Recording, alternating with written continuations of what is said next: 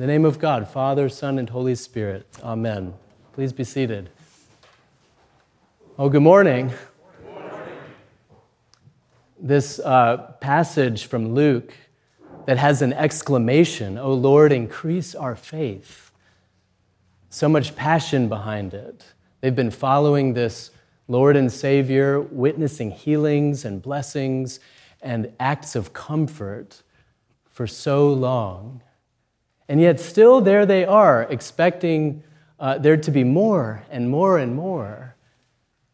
And notice what Jesus does. It's almost like a ridiculous form of uh, satire or trolling of the disciples. He said, Do I have to get your attention by magically uprooting a mulberry tree, right, and throwing it right in front of you, somehow to prove that God was with you all along, or to prove that God loves you, or that I am with you until the end of the age?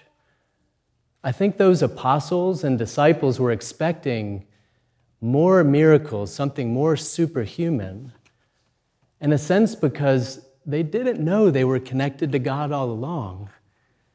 They didn't know that love and a connection to God was something that could never be broken, and that somehow they had to earn or work out their faith and have Jesus increase it for them. It's an interesting thing. On Wednesday night, I was with the people of St. James in Leesburg. Some of you may know this congregation.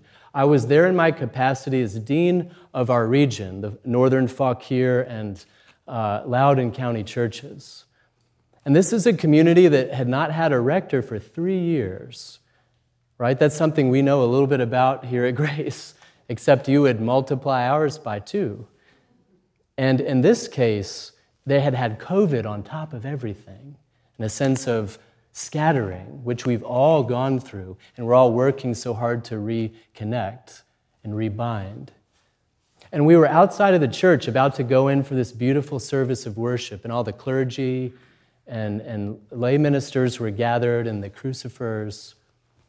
And somebody said, You know, does it really take an event like this to know what we should already know to begin with? That we are to celebrate every single day and to find joy in what we do, whether we have a rector or not, right? Whether we have this kind of sense of renewal or not.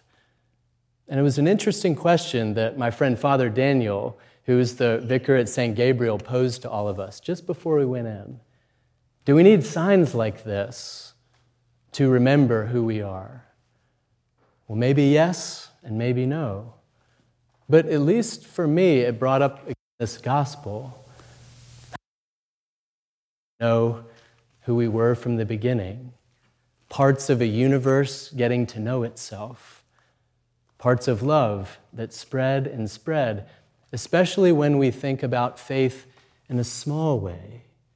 Like Saint Therese of Lisieux, whose feast day we celebrated yesterday, kind of summed up in her book about small faith.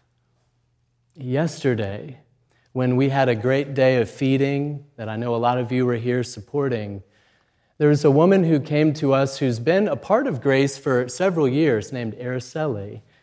Some of you met Araceli yesterday. She says, This is my church.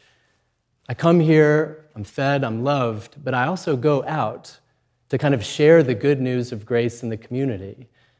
For several years, she's been packing her minivan full of uh, grocery bags full of food and gift cards, essentially cash, and other supplies for the Guatemalan community right here in northern Fauquier County, which, according to Araceli, is more vast than I realized. What she does when she comes here, she says, is to kind of say a prayer because she knows she's on holy ground. This is her church, after all. And then she just stuffs her minivan full of things. And she goes and she delivers, right, these outward invisible signs of grace throughout the county. She does this week after week, and we saw her again yesterday. It reminded me of this exclamation of the disciples increase our faith. But when I listened to Araceli and I learned from her about faithfulness, it's not a huge sign or a magic sort of dramatic act. It's that daily faithfulness of loving someone different, of welcoming folks here yesterday from every background, or of leaving this place with a sense of urgency just to go share some good news. I think that's why Jesus got exasperated.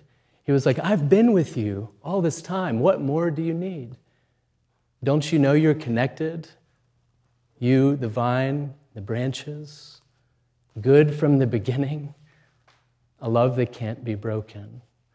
As we keep regathering our community, I hope we can learn from Araceli's example, at least in the way as I understand it. It's not always the big flashy acts, it's the everyday faithfulness of Brother Lawrence washing dishes at the sink, of St. Therese of Lisieux, and of a universe that's still getting to know itself with love at its core. Amen.